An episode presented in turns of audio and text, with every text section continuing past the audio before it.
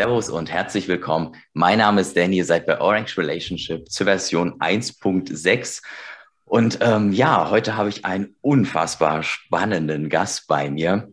Ihr kennt ihn eigentlich wahrscheinlich schon alle, aber ähm, ja, hi Gigi. Hi Danny, schön, dass ich hier sein darf. Ja, schön, dass du hier bist. Ich muss, muss offen, offen gestanden zugeben, ich hätte ähm, nicht erwartet. Und mein, mein, meine Freundin hatte dich ja angeschrieben und gesagt, hey, hättest du nicht mal Bock? Ich hätte dich, glaube ich, nicht angeschrieben. Also umso mehr freue ich mich, äh, dass du Zeit gefunden hast. Und ähm, ja, also in der, in der Fiat-Welt heute ist ja Nikolaus und äh, ist ein sehr, sehr geiles Nikolausgeschenk. Ähm, von daher wirklich richtig, richtig cool, dass du Zeit gefunden hast. Ähm, ja. Ja, wie gesagt, sehr gerne. Und äh, ich kann das nur wiederholen, was ich schon ähm, auf Twitter auch geschrieben habe und äh, immer wieder auch so in den Podcast erwähne.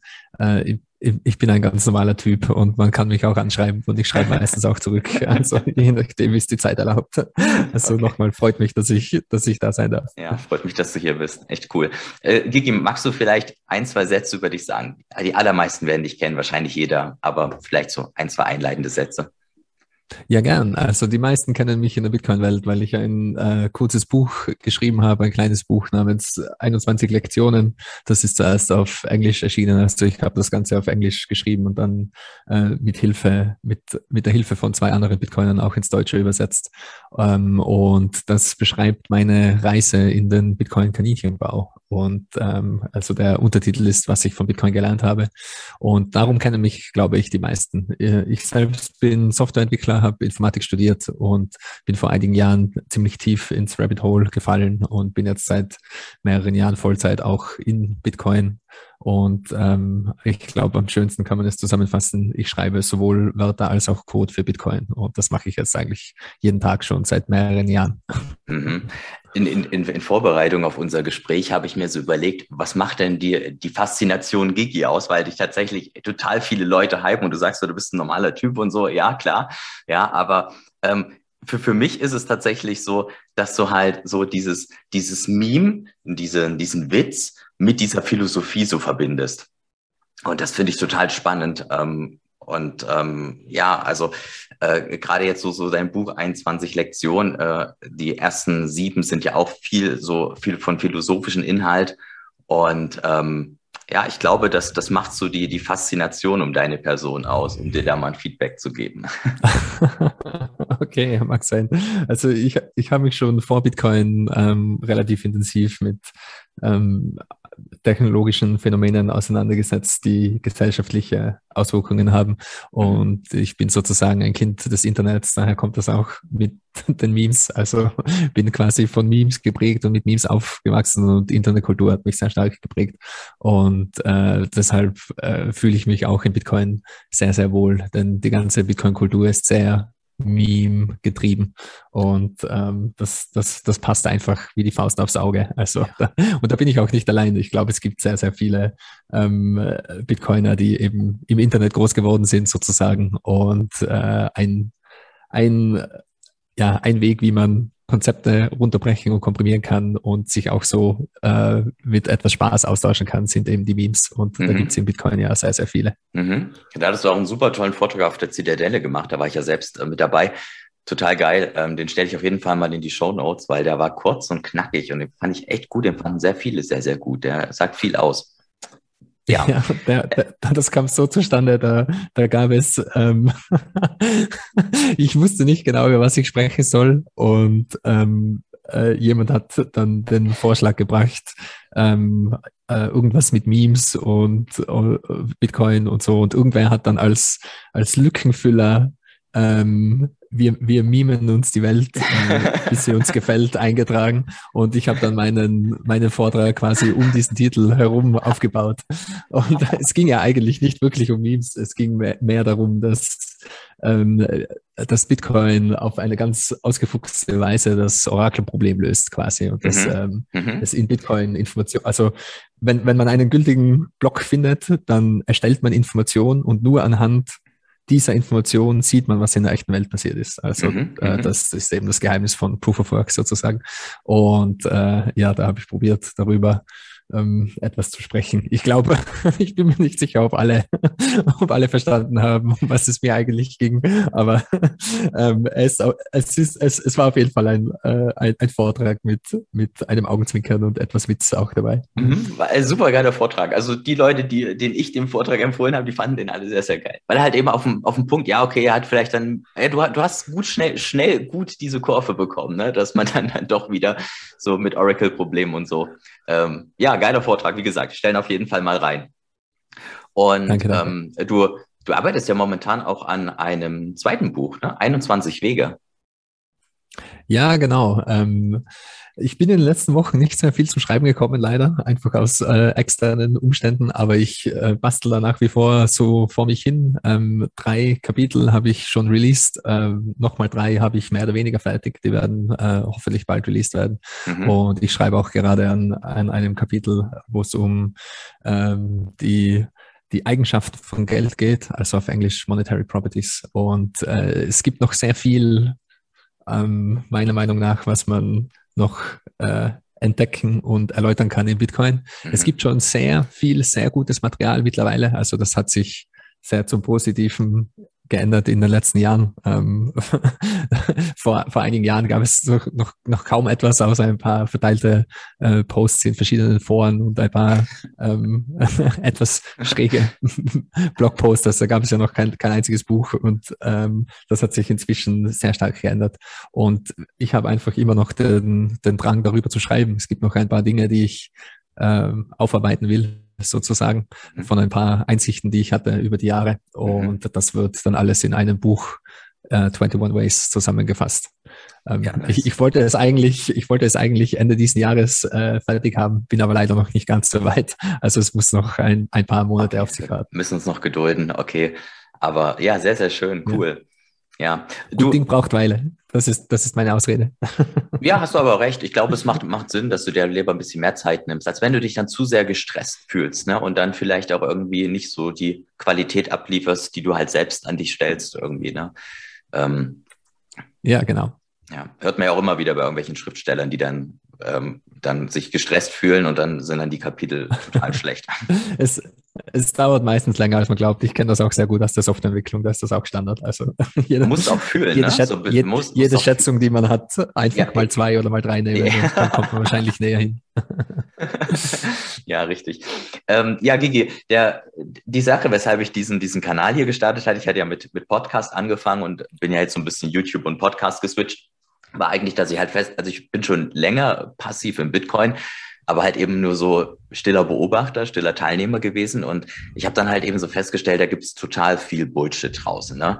Und ähm, das war auch so, so der Aufhänger, weshalb ich mir gedacht habe, okay, ähm, häufig ist ja so, dass wir dass wir debattieren, dass halt Fiat Kacke ist und die Leute kommen dann, aber warum auch immer, wahrscheinlich einfach, weil sie noch nicht tief genug drin sind, zu der, Erkenntnis, okay, ja, Fiat ist kacke, nehme ich mal Krypto.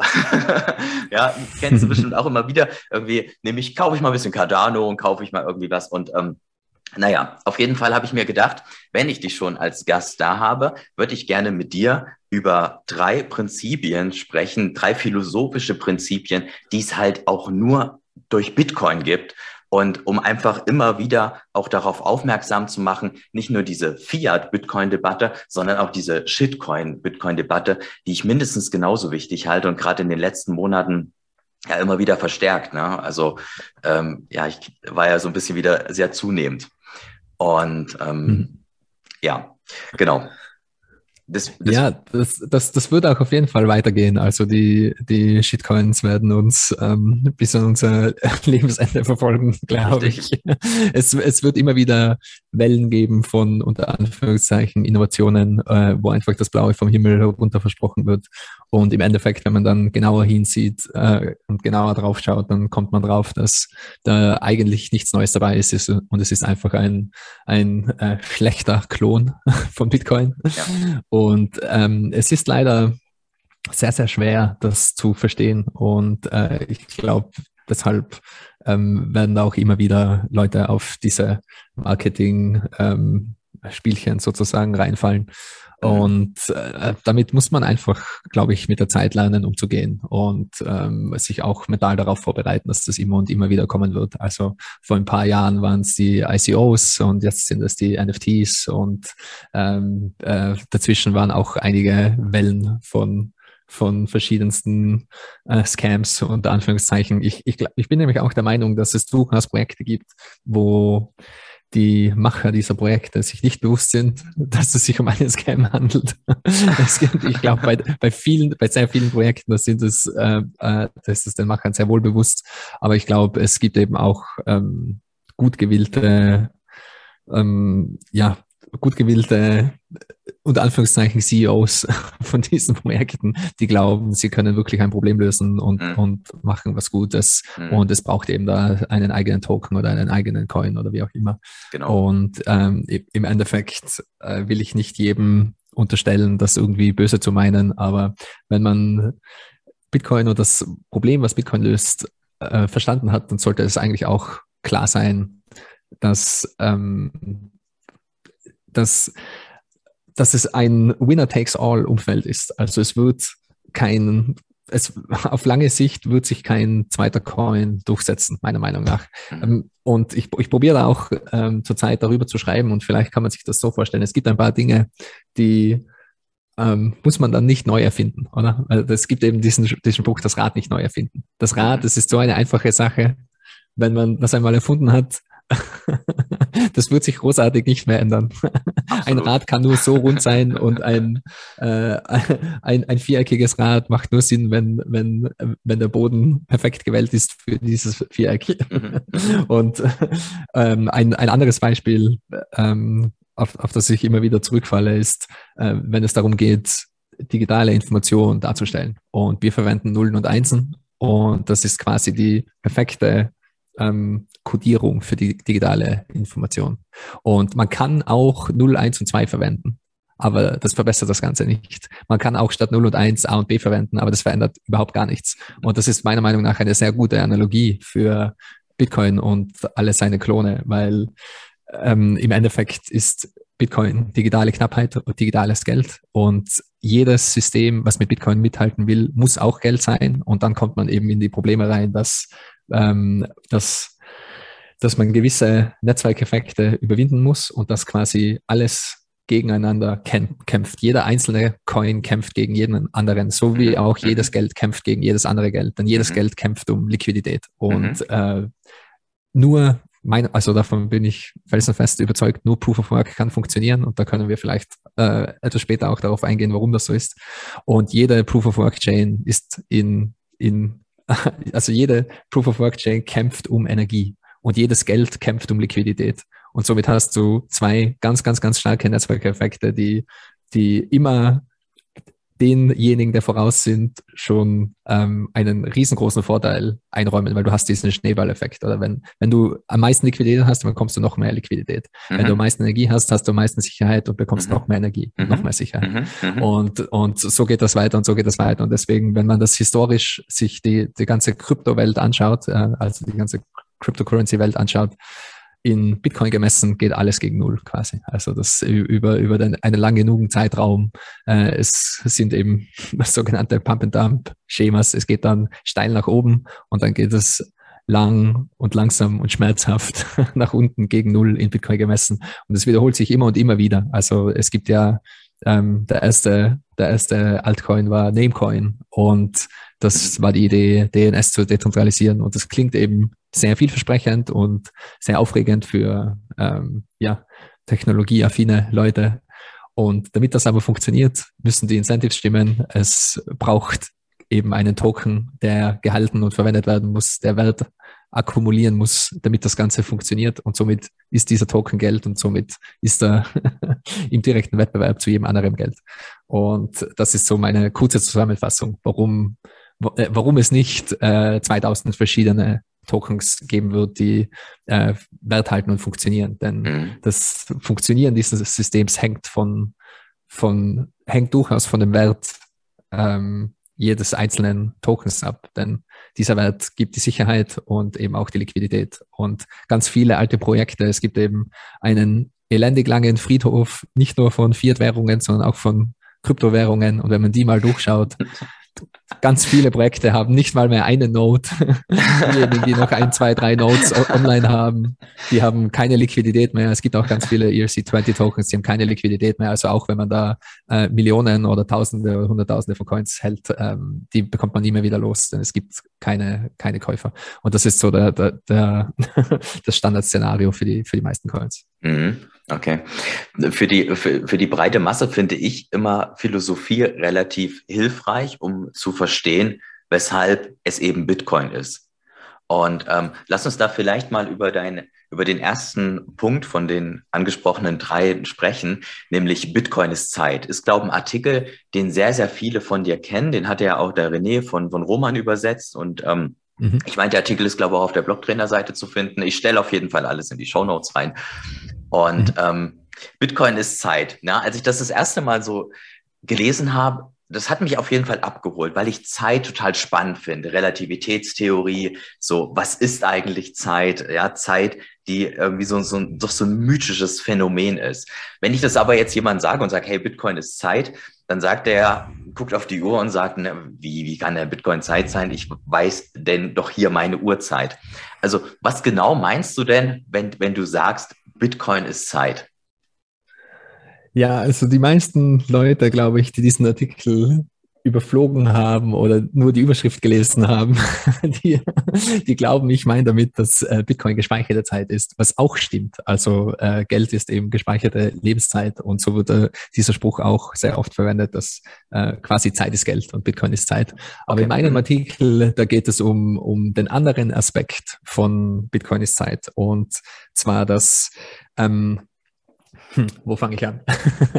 es, wenn, ähm, es gibt nur zwei Arten, wie man Geld darstellen kann. Und zwar sind das physikalische Gegenstände, so wie äh, Diamanten oder äh, seltene Knochen oder äh, Salz oder Kühe oder äh, Silber- und Goldmünzen ähm, oder eben Geldscheine und Geldmünzen. Das sind so die, die das war so quer durch den Gemüsegarten, was wir als Geld verwendet haben. Äh, Muscheln war auch 5000 Jahre lang waren äh, eine gewisse Art von Muscheln äh, als Geld im Umlauf. Also wir hatten sehr lange ähm, äh, verschiedenste Arten von Geld und das waren alles externe, ähm, extern im Sinne von außerhalb vom Menschen. Also wir hatten es nicht in unserem Kopf, sondern wir hatten eine physikalische Repräsentation von diesem Wert. Mhm. Und um das zu verstehen, muss man erst einmal verstehen, was Geld eigentlich ist. Also Geld ist mehr oder weniger das, was die Gesellschaft dir schuldet. Du verrichtest etwas, was sinnvoll ist und was nützlich ist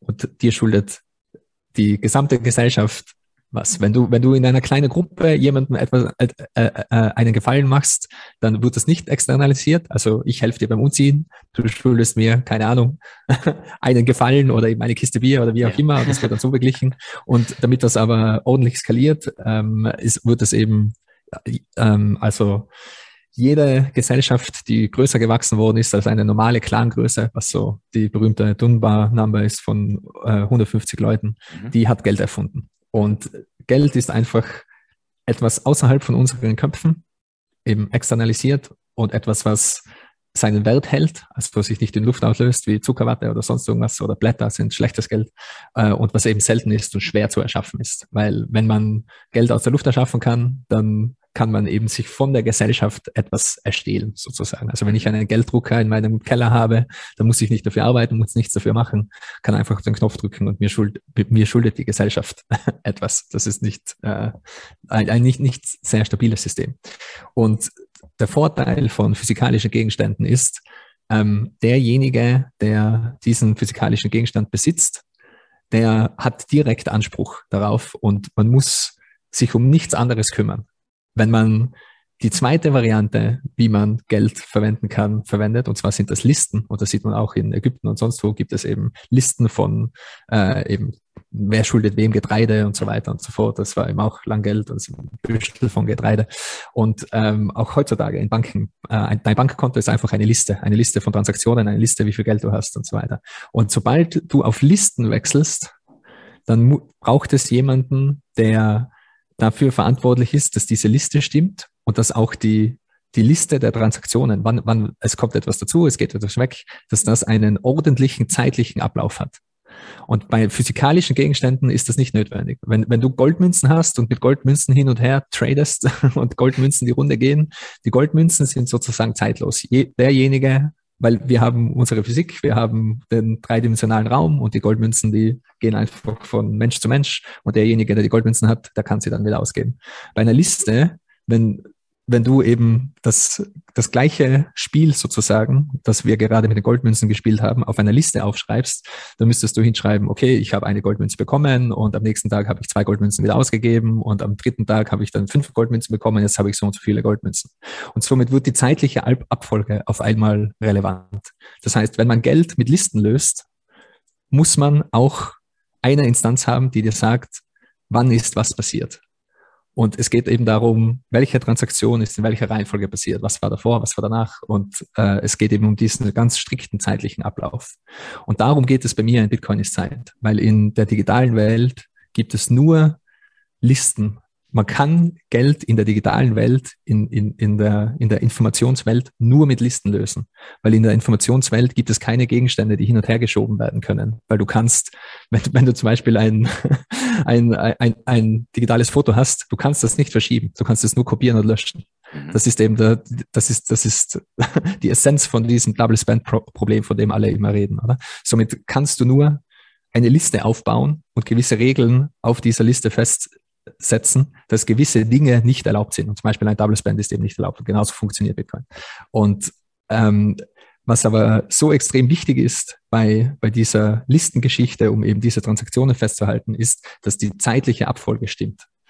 Und in der digitalen Welt haben wir keinen Zugriff auf eine externe Zeit, weil jede Uhr kann gefälscht werden, jeder Input in der, was in den Computer kommt, kann gefälscht werden.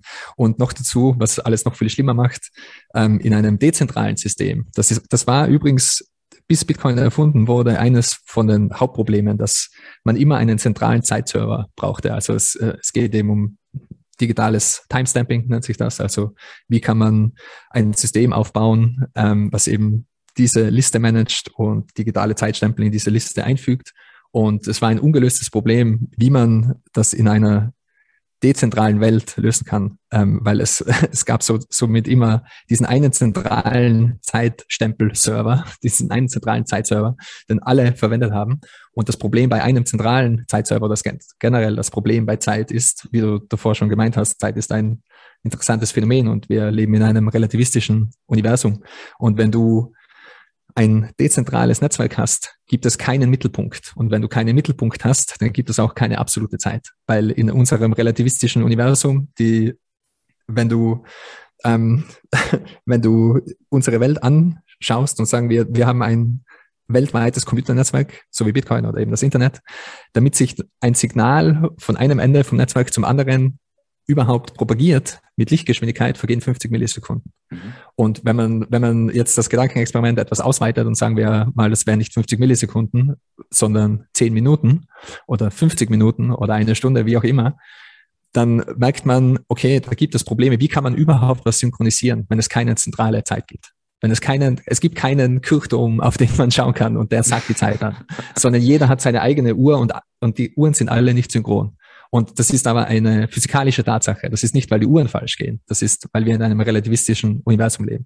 Und das Problem dabei ist ähm, eben, dass wenn, wenn dadurch, dass die Signale Zeit brauchen, bis sie bei einer anderen Node sozusagen ankommen, könntest du also das, das Problem von einem Double Spend ist immer vorhanden in unserem Universum, weil du, du kannst, du kannst quasi, äh, ähm, du, du kannst wie kann man das am besten erklären? Sag, ähm, stell dir nochmal diesen, also das, das Netzwerk, das globale Netzwerk vor mhm. und du gibst einmal, du gibst einmal äh, deine 10 Coins nach links aus und einmal deine 10 Coins nach rechts.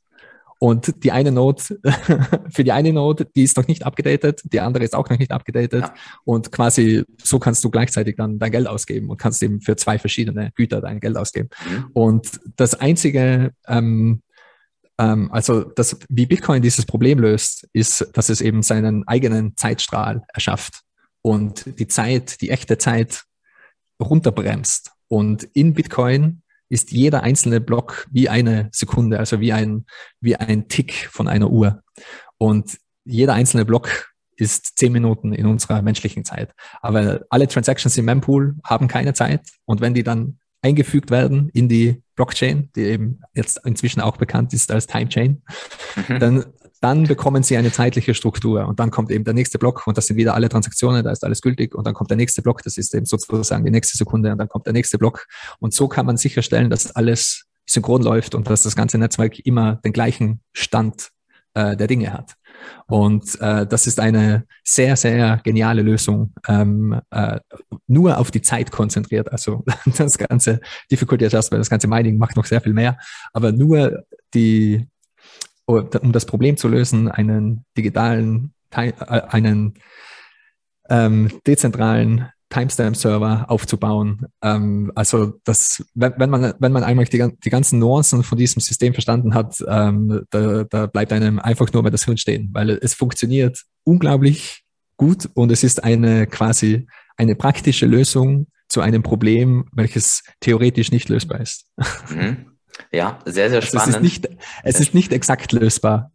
Sehr, sehr spannend. Es ist ja auch, auch eine, äh, eine, eine relativistische Betrachtung, wenn man halt sagt, wie du gerade gesagt hast, alle zehn Minuten kommt ein Block, einmal alle acht, einmal alle zwölf. Ähm, aus unserer Welt ist es unterschiedlich, aber wenn man sich jetzt wieder in das System nordet, mhm. dann ist es halt einfach auch nur noch ein Takt, der halt. Genau, ne, genau. Ja, und ähm, es ist sehr interessant, was du sagst, weil halt Bitcoin diese Unveränderbarkeit hat. Beispielsweise, ich habe das Glas, ich lasse es fallen und ich habe Scherben unten. Und diese Scherben auf dem Boden würden nicht entstanden sein ohne die Kausalität vorher, dass ich dem Glas kinetische Energie zuführe und es runterfallen lasse. Und ähm, das ist ja genau das, ne? dass du quasi, dass du eine, eine Kausalität der, der, der Vergangenheit quasi miteinander verknüpfst, ohne dass du sie mhm. wieder ändern kannst. Also du kannst nicht, nachdem du die Scherben auf dem Boden hast, sagen, okay, ähm, jetzt will ich das Glas nicht mehr hochheben oder so. Das funktioniert nicht. Genau, es ist eben, es ist gar nicht so einfach, einen Zeitstrahl aufzubauen, den man nicht wieder umkehren kann. Und das ist eben das, was in unserem Universum auch passiert. und das ist das, was in Bitcoin auch passiert. Ähm, und es braucht da eben diese, äh, weil wenn, wenn man einfach äh, zum Beispiel ein Kalender ist kein sehr guter Zeitstrahl, weil ich kann dir im Vorhinein sagen, äh, dass der Kalender, wie viele Tage hat der Jänner und so weiter und man kann dann wieder vorwärts und zurück hüpfen oder auch die, äh, der, der, der Strahl der natürlichen Zahlen ist kein guter Zeitstrahl, also 1, 2, 3, 4, 5, 6, 7, 8, 9, 10. Ich kann dir genau sagen, äh, wie der wie der Zeitstrahl sozusagen weitergeht und ich, ich kann auch wieder zurückhüpfen. Und ähm, und es geht eben darum, wie kann man einen Zeitstrahl aufbauen, wo man die Vergangenheit nicht neu schreiben kann. Und äh, in, in, in Bitcoin passiert das eben auch alles prob prob probabilistisch und es wird eben die, ähm, ja, die, die Zufälligkeit und die Ungewissheit äh, vom Netzwerk verwendet und vom Proof of Work verwendet, um diesen Zeitstrahl aufzubauen und um eben sicher zu sein, dass niemand die Zukunft vorhersagen kann. Mhm. Und es wird eben die, ähm, die Energie von Proof of Work verwendet, um quasi eine Mauer aufzubauen, damit die Vergangenheit nicht geändert werden kann. Und das ist wie ein, ein Schutzschild über die Vergangenheit. Und je tiefer man zurückgeht, je weiter man zurückgeht in die Vergangenheit, desto dicker ist das Schutzschild. Und ja, so funktioniert die Zeit in Bitcoin. Ja, das ist, das ist total mindblowing, wenn man sich das überlegt und wenn man das halt dann versteht. Und wie, wie du gerade gesagt hast, auch, auch die, während ja die, die Vergangenheit eine, einen kausalen, einen kausalen Zusammenhang hat, so hat die Zukunft ja eine, eine Unvorhersehbarkeit. Du weißt es nicht. Und da passt ja Proof of Work auch unfassbar gut rein. Du kannst es zwar im Mittel sagen, alle zehn Minuten, aber du weißt ja nicht genau wann. Du, kann, du kannst es nicht erahnen. Das ist ja total genau, geil. Also es, es kann niemand vorhersagen, äh, was ist der nächste gültige Bitcoin-Block. Genau. Und du kannst auch nicht vorhersagen, was äh, äh sind die Transaktionen im nächsten gültigen Bitcoin-Block. Weil äh, es sind eben, es gibt mehrere, ähm, mehrere Dinge, die ungewiss sind in Bitcoin. Und das wird eben in Bitcoin ausgenutzt, um äh, eben die Zukunft nicht vorhersagen zu können. Mhm. Ja, und da kann man definitiv davon reden, dass tatsächlich Bitcoin echt ein Oracle auf die Zeit ist, ne? Ja, absolut. Und es ist eben auch, ähm, eine meiner, meiner Einsichten, und das war auch äh, ähm, quasi die, die Essenz von dem Vortrag bei der Zitadelle, mhm. ähm, ist, dass das Oracle-Problem nicht gelöst werden kann. Also du kannst zum Beispiel keine Bananen auf die Blockchain bringen. Das ist, äh, du, das ist, wenn du wenn du etwas hast, was in der in der physikalischen Welt existiert, und es ist auch es ist auch mehr oder weniger egal, wo das Ding existiert. Wenn du etwas hast, was extern ist von diesem System, dann wirst du immer in das Oracle-Problem reinlaufen und du brauchst immer eine Trusted Third Party, um diese Bananen eben in die Blockchain reinzuspeisen. Und ich glaube, das kann sich jeder sehr gut vorstellen. Oder du hast einfach eine Liste von Bananen und jetzt die Bananen im Lager liegen und dann wartest du einen Monat und die Bananen sind verrottet und die Liste hat sich aber nicht geändert. Also der, der, die Computer wissen nichts über die externe Welt. Und jedes Computersystem weiß quasi nur etwas äh, über, über die interne Welt und die interne Welt sind immer Daten. Und somit ist alles, was man hat, um in einem internen System wirklich aussagekräftig etwas reinzufüttern, ist die Transformation von Daten. Und das nennen wir eben Computation. Also das ist Berechnung, das ist Proof of Work. Und somit, wenn du ähm, weil, okay, jetzt, jetzt kommen Informatiker und andere Technologen und sagen, ja, aber man kann ja Sensoren äh, in das Lagerhaus einbauen und Kameras und äh, keine Ahnung. Aber das ist eben immer mit Vertrauen verbunden. Du musst immer darauf vertrauen, dass diese Sensoren nicht gefälscht werden. Du musst immer darauf vertrauen, dass dieser Dateninput auch wirklich die Realität widerspiegelt, dass da nichts gefaked wird und so weiter.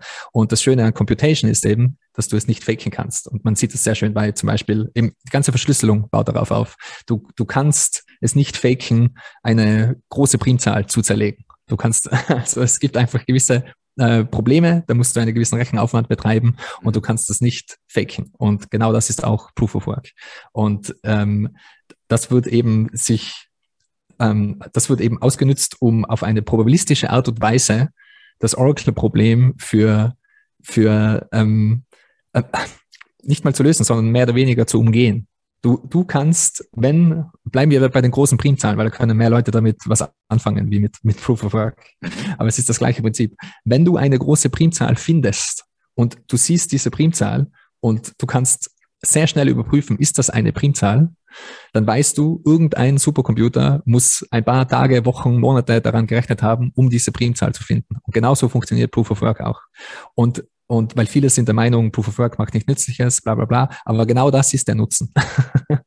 der Nutzen ist, dass es das Oracle-Problem umgeht, um, umgeht und dass es eben eine, ähm, eine, eine Lösung für ein Problem darstellt, die ganz, ganz leicht von jedem überprüft werden kann und die, die man aber eben nicht faken kann. Du kannst Proof of Work nicht faken. Du kannst nicht sagen, hey, ich habe eine gültige, gültige Proof-of-Work-Lösung einfach so. Gleich wie du auch nicht sagen kannst, hey, ich weiß jetzt die größte Primzahl, ich kann die einfach so aus der Luft raus fake. Ja. Nein, man muss eben alle, alle Zahlen durchgehen, man muss eben genau dieses Rätsel sozusagen lösen und die, die, der Energieaufwand steckt in der Antwort selbst auf, auf eine probabilistische Art und Weise. Und deswegen ist Bitcoin auch so wunderbar, weil man kann auf diese eine Zahl schauen. Man, man, man schaut auf, auf den, auf den Block-Hash und man sieht, wie viele Nullen vorne dran sind. Und dann kann man mit einer sehr, sehr hohen Wahrscheinlichkeit sagen, was in der echten Welt passiert ist. Und in der echten Welt sind ganz schön viele Elektronen rumgeschubst worden, war ganz schön viel Energieaufwand, man sind ganz schön viele ASICs für eine schöne Zeit lang gelaufen. Und egal, wie es jetzt, also es könnten auch Aliens auf der Erde landen und die sehen sich diese Nullen an in diesem Block-Header äh, und die wissen, okay, die Jungs haben so und so viel Zugriff auf so und so viel Energie und haben die und die Nanometer ASICs. Schöner Gedankengang. Ja, ich glaube, das Oracle-Problem immer, immer wieder eine, eine Sache, wo ich auch in Telegram-Gruppen ständig diskutiere, wo man, wo viele denken, man löst es einfach, indem man dann mehrere Sensoren oder so in irgendeine Lagerhalle baut. Da, ja, ja, äh, man, man, löst dadurch eben das Oracle-Problem leider nicht. Man, man, vertraut dann eben auf diese Sensoren und auf diese Lagerhalle. Ja. Und ähm, äh, das, wie gesagt, das Oracle-Problem ist meiner Meinung nach nicht auf eine dezentrale Art und Weise lösbar. Und Bitcoin umgeht das, das Ganze eben und äh, verwendet das einzige, ähm, was ähm, quasi das, das einzige, das man auch wirklich in der digitalen Welt ähm, zur Verfügung hat. Und das ist eben äh, die Manipulation von Information. Und äh, eben, ja, also ähm, ja, computational Vorgänge.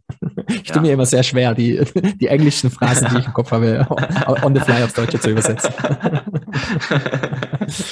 Und ja, das Wichtigste, das es zu verstehen gibt in Bitcoin, ist eben, dass alles nur funktioniert wegen dem Difficulty Adjustment. Also ähm, das, das spielt so eine große Rolle und hat so, so viele verschiedene ähm, Funktionen eben auf die Zeit betrachtet. Es eicht die Zeit so, dass die interne Systemzeit von Bitcoin ähm, mit der menschlichen Zeit, so wie wir sie sehen, übereinstimmt. Und äh, somit wird eben alle 2016 Blöcke die Zeit, die es braucht, einen Block zu finden, immer auf zehn Minuten resettet. Also es wird da immer eben der Durchschnitt gewählt und das äh, das, das Problem, das es zu lösen gilt, wird entweder schwerer oder leichter gemacht. Und es wird immer, immer eben äh, adjustiert auf die Zeit nicht auf den Energieverbrauch, nicht auf irgendwie, äh, wie viel Geld braucht es, um das zu lösen, sondern es geht immer nur um die Zeit. Und das löst gleichzeitig auch das Problem, welches Nick Sabo nicht lösen konnte bei seinen Ansätzen, mhm. äh, das Problem von, von einem stabilen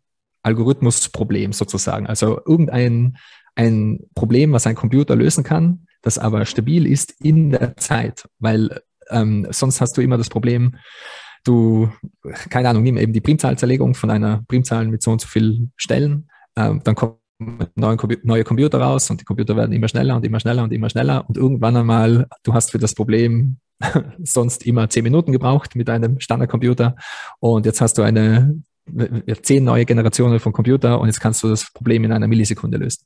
Und dann läufst du immer in dieses Problem rein, ähm, ähm, dass du keine stabile Ausschüttung zum Beispiel von Coins haben kannst. Weil irgendwann kommt dann jemand mit einem Supercomputer her und rechnet alle Coins aus. und du, du machst somit auch den, den, den Wert quasi der Coins zunichte. Äh, und das war ein großes Problem in, in, in der Welt der, der digitalen Währungen vor Bitcoin. Und das Difficulty Adjustment, das, das löst eben so extrem viele Probleme auf einen Schlag. Es ist absolut unglaublich. Es ist auch unglaublich, dass es so lange gedauert hat, bis äh, jemand wie Satoshi auf diese Idee überhaupt gekommen ist, weil es ist eigentlich eine sehr, sehr einfache Idee, wie ein Thermostat quasi, oder? Also es ist einfach so, wir messen, wie sieht's aus und dann adjustieren wir ähm, das ganze System so, wie wir es eben gerne hätten. Und somit ja. bleibt das ganze System über einen langen Zeitraum stabil. Ja, es, ist so elegant, dass du eigentlich denkst, das, das muss von Anfang an da sein. Das muss dir sofort in den Kopf schießen. Aber scheinbar war es nicht ja. so. Es ist übrigens interessant, dass du das sagst. Ich hatte mich vor zwei Wochen mit einem Kumpel unterhalten und da habe ich auch gesagt, Difficulty Adjustment ist definitiv mein, meine Lieblingsmechanik, weil die tatsächlich einfach wirklich unfassbar auch so elegant halt ist. Ne? Ja. Ja, absolut. Okay. Und nur für, für, die, für die Zuhörer übrigens, ähm, Bitcoin ist Zeit, das kann man auch ganz wortwörtlich nehmen. Und wir haben eben mit Block 0 gestartet und ungefähr alle zehn Minuten kommt ein neuer Block rein und somit kann man auch sehr, sehr schön die Blockzeit immer verwenden, um gewisse Dinge in der Vergangenheit äh, Time zu stampen. Richtig, und wir ja. haben jetzt, glaube ich, im äh, 712, 930 die Blockzeit. Wenn ich ich, ich habe heute noch nicht drauf. Wenn dich diese Seite jetzt nicht anlügt. ja, ähm, da, da, wird auf jeden Fall noch was kommen. Ähm, ich hatte, hatte auf der Zitadelle und ähm, bei Roman seinem Event so, so eine, so eine Block-Zeituhr äh, und das fanden total viele Leute total cool. Äh, bin ich gerade äh, dabei, dass wir das CAD-Modell noch mal ein bisschen überarbeiten. Das kann man quasi dann einfach, äh, da ist so ein kleiner Raspberry Pi drin und ähm, dann per Akku dann kannst du das mit, mit, mit deinem Hotspot, mit dem Handy äh, verbinden und dann kannst du bei Events äh, immer sehen, welche Blockzeit ist. Ähm, ja. Sehr nice. ja, äh, Gigi, ich habe ich hab dann ähm, zum, zum zweiten Punkt äh, habe ich einen äh, Medium-Artikel von dir gefunden. Den habe ich auch schon mal, schon länger her habe ich den gelesen. Ich meine, der ist von 2019. Und ähm, der, du hast das Proof of Life genannt und gesagt quasi, dass, dass Bitcoin ein lebender Organismus ist. Und ähm, du hattest in dem Artikel auch gesagt, was halt für dich ein, ein, ein Organismus definiert. Und äh, ich habe mir die Punkte mal kurz rausgeschrieben. Ich kann die ja mal kurz ähm, um, zum, zum Verständnis. Ähm, nämlich ein Organismus ist quasi eine Wachstum und Entwicklung. Ein Organismus kann mit der Umgebung interagieren. Er hat eine Struktur. Bei uns Menschen ist eben eine zelluläre Struktur. Er hat eine Reproduktionsbarkeit, eine Vererbung, einen Stoffwechsel und ähm, sein, sein Körper, sein, sein physischer Körper ist immer wieder im Gleichgewicht. Und wenn man sich das jetzt so anguckt und sieht halt ein Mensch und ähm, jetzt sage ich jemandem, hey, Bitcoin ist ein lebender Organismus, ich stelle mir jetzt irgendwie meinen mein Papa vor oder so, Grüße gehen raus, ähm, der dann halt sagt, ja, du hast sie doch nicht mehr alle. Ähm, Kannst du denn, kannst du denn erklären, warum du Bitcoin als ein Organismus siehst, als etwas, was gewachsen ist, als etwas, was, was sich entfaltet hat und was auf all diesen Ebenen quasi einfach fortschreitet? Ja, klar. Also ähm, die Idee ist nicht unbedingt ein, meine eigene oder auch eine, eine besonders neue. Ähm, äh, viele spricht auch oft von, von ähm, verschiedenen Superstrukturen, wie auch, äh, keine Ahnung, äh, eine ähm, ein Ameisenhaufen und die Kolonie, die darin lebt, ist ein Superorganismus sozusagen. Oder jede einzelne Ameise ist natürlich auch ein, ein eigenes Lebewesen, aber man kann auch den ganzen äh, das ganze System als solches betrachten. Und das gilt auch für Städte oder auch für, für Firmen. Also oft werden große Firmen auch als äh, ähm, eigene Systeme betrachtet. Und äh, es bekommt dann eben eine Eigendynamik und das ganze System ist größer als seine einzelnen Bestandteile. Und ähm, ich habe eben auch in diesem Artikel, glaube ich, die, mir die Bestandteile von Bitcoin angeschaut und man kann eben auch sagen, ähm, okay, Bitcoin ist einfach nur Code oder Bitcoin sind einfach nur die Nodes, die eben Bitcoin laufen haben oder äh, das Bitcoin-Netzwerk sind die Menschen, die ähm, die diese Nodes betreiben äh, und so weiter. Und im Endeffekt ging es mir darum, eine Ebene höher zu gehen und rauszuzoomen und quasi den Gedanken Bitcoin als ähm, ein übergeordnetes eigenes System zu betrachten, ernst zu nehmen. Und meiner Meinung nach die biologische Metapher ist die beste Metapher für Bitcoin, um Bitcoin auch wirklich zu verstehen. Und die, das Interessante ähm, war, als ich diesen Artikel geschrieben habe, habe ich mich äh, sehr intensiv auch mit der Definition von Leben auseinandergesetzt. Und es gibt keine wirklich genaue Definition von Leben, wann etwas lebendig ist und was nicht. Also da streiten sich, da streiten sich die Biologen und die Virologen, mhm. weil Viren sind eben ein gutes Beispiel, was so an der Grenze ist. Ein Virus allein kann nicht überleben. Es braucht immer einen, äh, ähm, äh, einen Host-Organism, also ja, ja einen, ein einen Wirt, ja. genau. Und ähm, da scheiden sich eben die Geister. Manche Leute sind äh, der Meinung, manche Biologen oder eben hauptsächlich Virologen sind der Meinung, ja, Viren sind am Leben. Andere sind der Meinung, nein, sie sind nicht am Leben. Da kommen dann äh, auch verschiedene Physiker äh, zum Vorschein, die eben, äh, wenn wir diese ganzen Eigenschaften, die du eben aufgezählt hast, äh, ernst nehmen, dann ist sowas wie ein Kristall zum Beispiel auch äh, ähm, äh, äh, fast schon lebendig, oder? Er, er, wächst und hat eine innere Struktur und so weiter und so fort. Ja, stimmt, könnte und, man sagen, ja. Ähm, ja. Und äh, da kommt man dann gleich schon in so ein Territorium wie eben, äh, ist ein Computervirus. Also wenn Viren lebendig sind, ist ein Computervirus lebendig. Äh, weil ein Computervirus, der äh, reproduziert sich aus, auch und hat eben genetische Vererbung, weil die richtig guten Computerviren, die mutieren eben und finden neue Sicherheitslöcher und so weiter. Und Bitcoin, äh, meiner Meinung nach, ähm, wenn, wenn man die ganzen die ganzen Eigenschaften, die Leben haben sollte, auflistet, kann man bei Bitcoin eins zu eins alles durchgehen und überall einen großen grünen Haken machen. Weil Bitcoin wächst, also es wächst, weil das Netzwerk wächst, weil der, der Markt wächst, also die Liquidität wächst, wächst, äh, die Anzahl der User wächst, ähm, äh, nicht nur die Anzahl der Nodes, sondern auch diejenigen, die Bitcoin halten, Bitcoin benutzen, Bitcoin bezahlen ähm, und Bitcoin annehmen und so weiter, Bitcoin verdienen. Ähm, Bitcoin reproduziert sich selbst, also jeder jeder Teil von Bitcoin reproduziert sich und jeder Teil von Bitcoin ist auch zellulär. Also die, die Software reproduziert sich ähm, eben auf den einzelnen Maschinen, auf denen Bitcoin läuft. Der Ledger reproduziert sich. Ähm, das ist eben, wie Bitcoin funktioniert. Also der Ledger ist auf jeder einzelnen Node. Ähm, es reproduziert sich auch mit, äh, nicht nur mit Software-Updates, ähm, sondern auch mit Forks. Und ähm, äh, das ist eben, und, und ich meine damit nicht, nicht nur Altcoin-Forks, sondern Forks sind eben auch ein ganz natürliches Nebenprodukt von Bitcoin. Es wird immer wieder Forks geben, die sind halt nicht sehr tief und das löst sich dann wieder auf. Mhm. Und ähm, Bitcoin, äh, also das Wichtige, äh, was, was, was ein lebendes, was ein Lebewesen unterscheidet von einem Stein, ist auch, dass das Lebewesen sehr stark auf seine Umgebung eben äh, reagiert. Und Bitcoin reagiert sehr, sehr stark auf verschiedene Ereignisse in seiner Umgebung. Man hat, man hat es gesehen, zum Beispiel mit dem äh, Crash, als Covid angefangen hat. Also es reagiert auf die Umgebung der Märkte. Und ähm, in einem anderen Artikel von mir habe ich eben diese äh, probiert zu definieren, wo lebt Bitcoin überhaupt. Und meiner Meinung nach gibt es drei verschiedene Bereiche, wo Bitcoin lebt. Das ist einmal in, in Cyberspace, also die Welt der Informationen, einmal in Meatspace, also die Welt der Computer und Netzwerkkabel und so weiter und so fort, alles, was man braucht, für Festplatten und auch ähm, in FinSpace, also in der Finanzwelt. Und wenn die Märkte crashen, dann wird Bitcoin reagieren. Ähm, egal ob positiv oder negativ, aber wenn, wenn, wenn, wenn der Euro crasht, dann wird Bitcoin reagieren. Wenn der Dollar crasht, dann wird Bitcoin reagieren.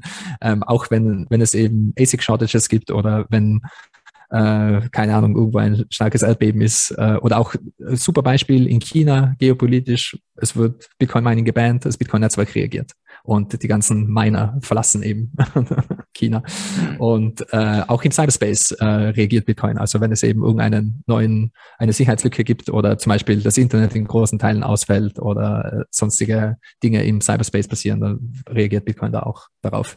Und ähm, eine der interessantesten Sachen hat eben wieder mit Proof of Work und Mining und der ganzen Energiegeschichte zu tun, weil wie wir alle wissen, Leben benötigt Energie. Und warum Leben Energie benötigt, ist, dass eben die interne Struktur des Lebens erhalten werden kann. Also wenn, wenn man keine Energie mehr zufügt, hinzufügt, dann zerfällt die Zelle und äh, alles wird zu Staub sozusagen.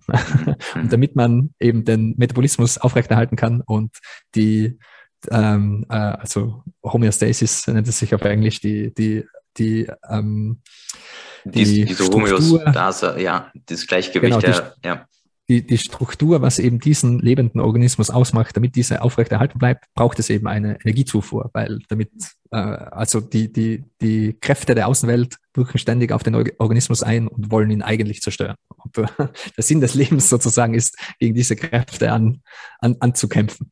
Und äh, in Bitcoin ist das eben ja die, die Time Chain, die aufgebaut wird. Äh, da wird die Energie gespeichert und auch die Erhaltung der Konsensusregeln. Also die, äh, die Bitcoin hat eine innere Struktur. Es ist sehr, sehr schwer zu definieren, welche diese ist.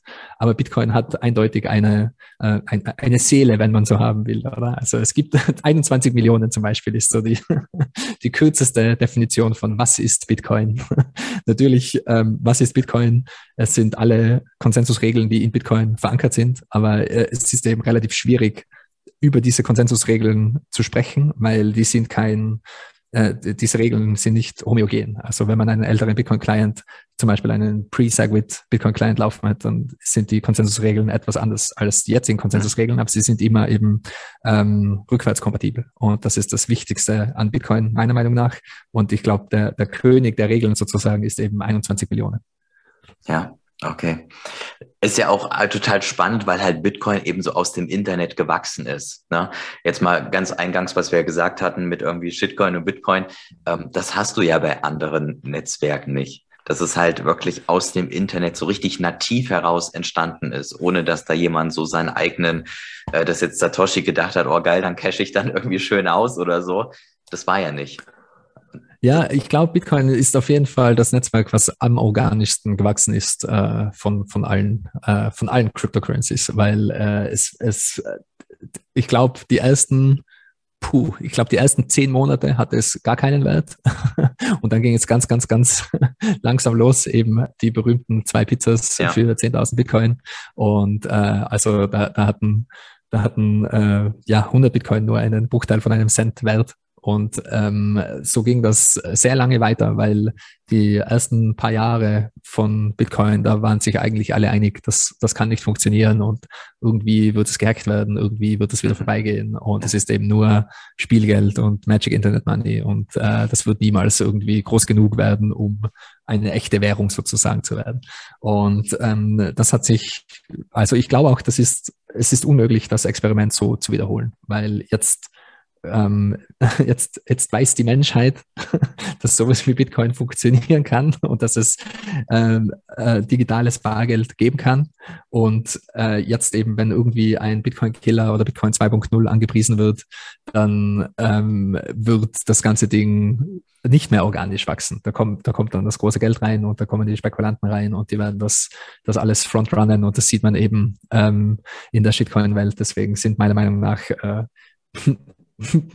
wirklich alle Shitcoins, zumindest der letzten Jahre, absolute Pump and Dumps. Also da geht es nur darum, ähm, äh, genügend Leute davon zu überzeugen, dass das irgendwie was Tolles ist und dann cashen eben die ersten, die dazukommen, wieder aus. Und das ist auch der große Unterschied von Bitcoin zum, zum Rest der, der ganzen anderen Coins. Bitcoin hat wirklich vor, die Weltwährung zu werden und die Bitcoiner, die das verstehen, die verhalten sich auch danach. Also es geht da nicht darum, um deine Dollar oder Euros zu vermehren, es geht darum, um deine Satoshis zu vermehren. und äh, ich glaube, dass äh, dieser Switch ist einer von den schwierigsten Switches, ähm, meiner Meinung nach, das, da, mental da umzuschalten, weg von Euro, weg von Dollar, weg von welcher Währung du auch immer verwendest, mhm. weg von den Schweizer Franken hin mhm. zu den Satoshis. Dass man einfach versteht, okay, der Euro ist ein Shitcoin, wird sowieso auf Null gehen. Alle Fiat-Währungen sind historisch auf Null gegangen. Und wenn meine Annahmen über Bitcoin korrekt sind, wird Bitcoin alle anderen Fiat-Währungen überstehen. Somit wird Bitcoin zur Weltwährung werden, so wie Gold auch früher die Weltwährung war und wird wahrscheinlich noch viele hunderte, vielleicht sogar tausende von Jahren bestehen. Und es geht darum, um für mich und meine Familie zu sorgen, geht es darum, so viele Satoshis wie möglich zu sammeln und eben in Satoshis zu sparen, sozusagen. Und ich glaube, diesen Switch, den ähm, also jeder, der Shitcoiner ist, der hat diesen Switch nicht geschafft, weil ich kann mir nicht vorstellen, dass äh, ähm, die meisten Shitcoiner ernsthaft glauben, dass eben CoinMarketCap Nummer 273 die Weltwährung wird und die fangen an, diesen Shitcoin zu stapeln und irgendwie darin zu sparen. Das kann ich mir nicht vorstellen. Da ja. geht es meistens immer nur um die Euro-Gains. Ja, oder vielleicht noch um, um das Bitcoin-Gambling, dass sie mehr, mehr Sets haben wollen, eventuell an der einen oder anderen Stelle noch, ne? Ja, klar, das, das, das stimmt auch. Also das, ist, das sind dann die, die Trader, Typen, die meinen, äh, sie sind schlauer als alle anderen und können ihre Bitcoin-Gains irgendwie verdoppeln oder verfünffachen. Und ja, wenn man Glück hat, kann das auch funktionieren, aber es ist natürlich ein sehr, sehr gefährliches Spiel. Und äh, ich glaube eben, da, die wenigsten Leute sprechen darüber, wie das in die Hose gehen kann. Die meisten Leute, die, die sind da ganz, ganz laut auf Twitter, wenn sie einmal irgendwie schaffen, ja. ja, ein paar Altcoins erfolgreich zu traden gegen Bitcoin. Äh, ich würde davon abraten. Also der, der absolute Cheatcode in Bitcoin ist etwas Sinnvolles zu machen, also Geld zu verdienen, ganz normales Geld zu verdienen, ob das direkte Bitcoin ist oder nicht, ist nicht ganz so wichtig und einfach quasi sich selbst zu bezahlen und äh, einen Teil davon einfach in Bitcoin anzulegen und äh, eben stay humble, stay humble, stack sets, also einfach bescheiden bleiben und Satz stapeln, das ist die Devise. Ja, sehr, sehr schön. Hast du vollkommen recht. Ja, äh, danke für deine Einschätzung mit dem, mit dem Organismus. Ähm, äh, kommen wir vielleicht mal zu dem dritten Punkt. Ich hatte äh, auf Twitter gesehen und das war völlig mindblowing für mich. Ich weiß offen gestanden nicht, ob du dazu noch irgendwie einen, einen Blogpost oder sowas gemacht hast. Ähm, und zwar hast du gesagt, dass Bitcoin die dritte SI, äh, die, sorry, die, die achte SI-Basiseinheit ist. Und für die, für die Zuseher oder Zuhörer, die das jetzt nicht wissen, äh, SI ist dieses äh, internationale System und als Basiseinheit ist quasi gemeint eine, eine genormte Einheit der Physik, Chemie oder Technik. Und da gibt es eigentlich sieben Stück. Ähm, ich habe mir die auch kurz aufgeschrieben. Länge, Masse, Zeit, Stromstärke, Temperatur, Stoffmenge und Lichtstärke. Und du, Gigi, hast gesagt, naja, Bitcoin gehört da ja eigentlich auch mit rein und ist quasi die, die achte, nämlich für Wert. Ja, wir haben keine Einheit für Wert noch und das ist so zu, zustande gekommen. Ich habe, ähm, äh, es, es gibt das schöne Bild von diesen SI-Einheiten und die sind äh, zirkulär in einem Kreis dargestellt und ich sehe das große weiße Loch in der Mitte quasi und denke mir, da passt doch ein Bitcoin-Logo sehr schön rein. ich blende mal das Bild hier ein. und ähm, so, so ist dieser Tweet äh, zustande gekommen. Ähm, äh, und und ich glaube, es hatten schon mehrere Leute diese Idee, weil es gibt eben keine Einheit für Welt. Und ähm, die, die Idee für eine Welteinheit geht aber auch schon länger zurück. Also Henry Ford zum Beispiel hat äh, berühmterweise ähm, eine Energiewährung angesprochen und eben äh, quasi gemeint, äh, alle Geldwährungen, die wir bis jetzt hatten, waren alle irgendwie äh, fake und schlecht und nicht wirklich ähm, im Einklang mit dem Universum und eine echte, ein echtes Geld, so wie er es sich wünschen würde, ähm, das wäre eben direkt an die Energie gekoppelt. Und dann hätte man einen, einen echten, ähm, äh, quasi seine Aussage war so, so circa, die, die Währung des Universums ist sowieso Energie. Und warum mhm. soll dann die Währung der Menschheit etwas anderes sein? Man, man, man sollte eigentlich ähm, den Wert direkt an die Energie koppeln. Und das ist auch ein sehr schöner Gedanke. Meiner Meinung nach macht das Bitcoin eben. Und äh, äh, ja, es war mehr als, als, als Scherz gedacht. Ich bin mir nicht sicher, wie, wie wissenschaftlich nützlich und sinnvoll es wäre, alle Werte immer in Satoshis zu rechnen. Aber es ist eben auch, äh, so, wie, so wie bei der Lichtgeschwindigkeit zum Beispiel, die ist eben auch endlich und äh, kann man eben in Meter pro Sekunde angeben. Und äh, ich habe eben den Wikipedia-Eintrag so abgeändert, dass dann auch die, die ähm, die Einheit für den Wert in Satoshis gemessen wird. Und ja, wie gesagt, ich blende das jetzt hier ein. Und, äh, du, am, am, am Anfang habe ich gedacht, hm, was sind das?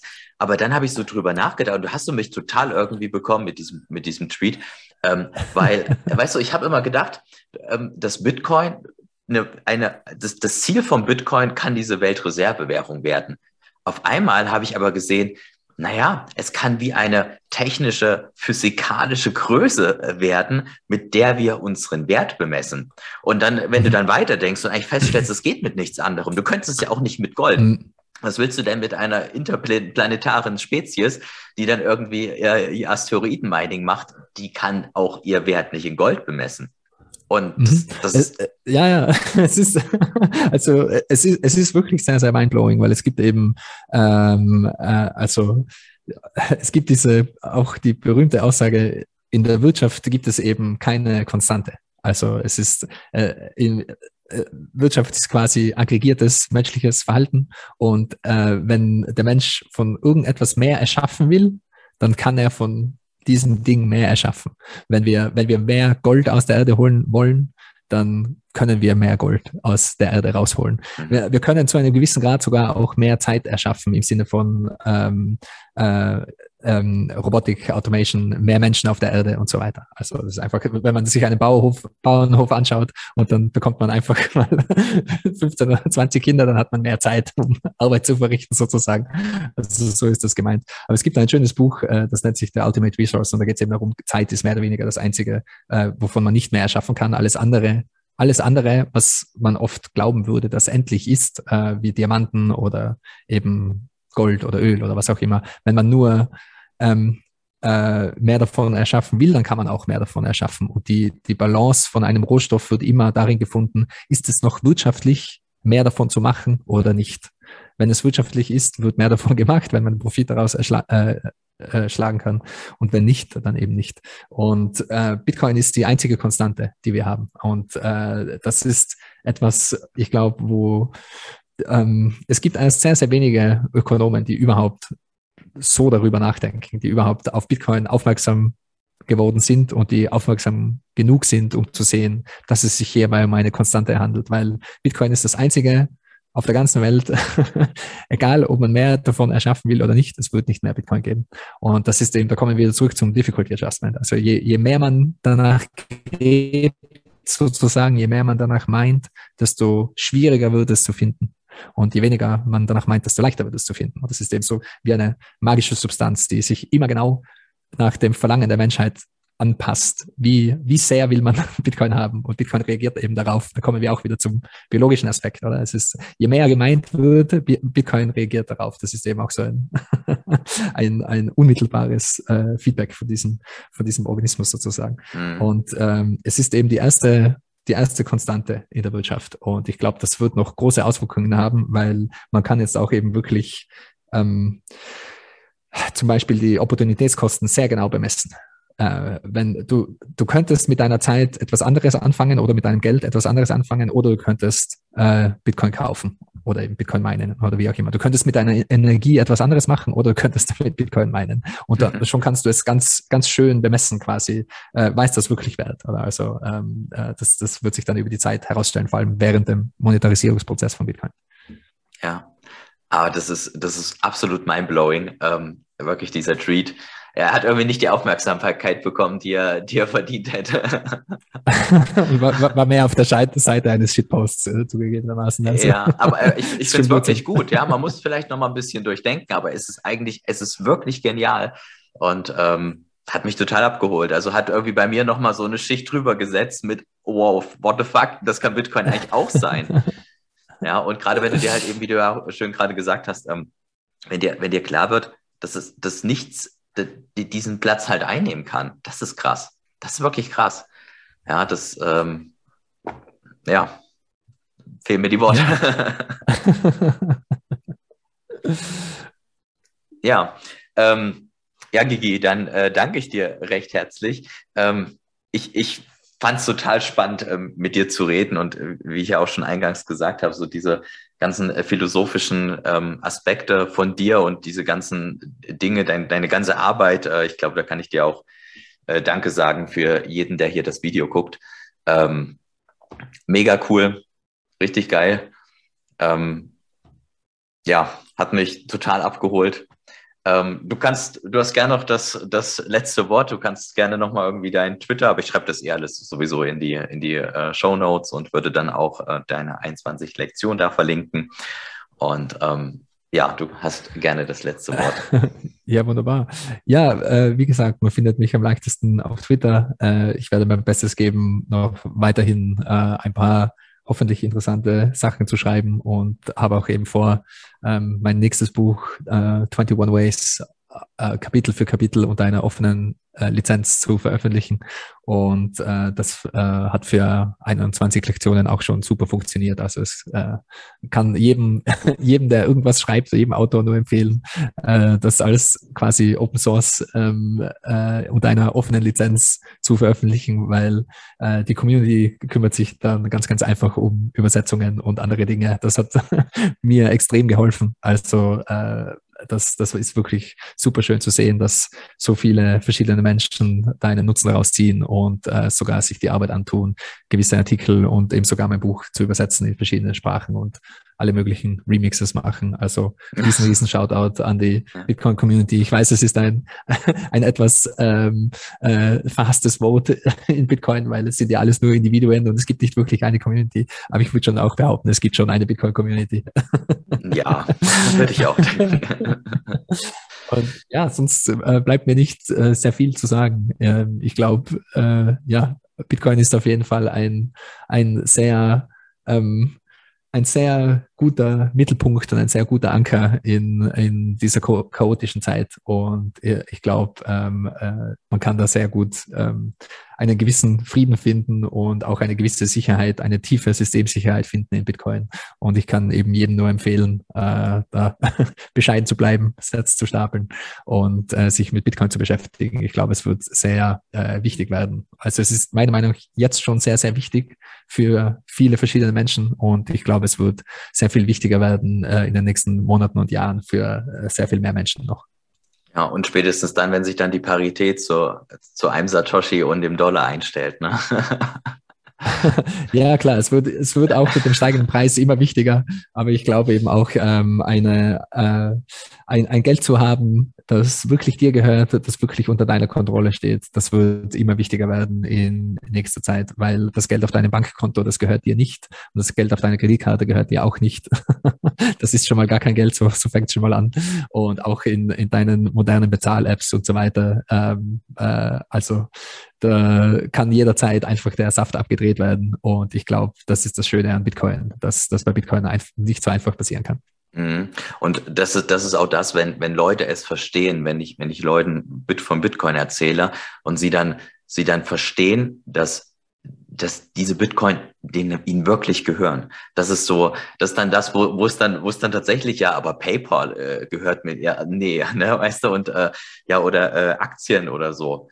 Ähm, klar hast du da vielleicht eine, eine, eine Jurisdiktion, die da dran hängt, aber, aber im Endeffekt ähm, in der wirklichen eigenen Handhabe, ja, hast du dann schlussendlich nur Bitcoin. Ja, absolut. Und man sieht das eben immer wieder bei äh, verschiedensten äh, in verschiedensten Spalten, wo dann einfach alle äh, PayPal-Konten oder Bankkonten oder äh, zugemacht werden oder Visa-Karten gesperrt werden und auch ja. in verschiedensten Ländern, die eben äh, ähm, aus verschiedensten Gründen ähm, starke Inflation oder sogar Hyperinflation erleiden. Da äh, sieht man dann sehr, sehr schnell, wie das Geld dann aufhört zu funktionieren und ähm, da ist es dann auch irrelevant, wie viele Aktien du hast oder sonstige Dinge. Die steigen dann zwar noch kurz ins Unendliche im Preis, also am Papier.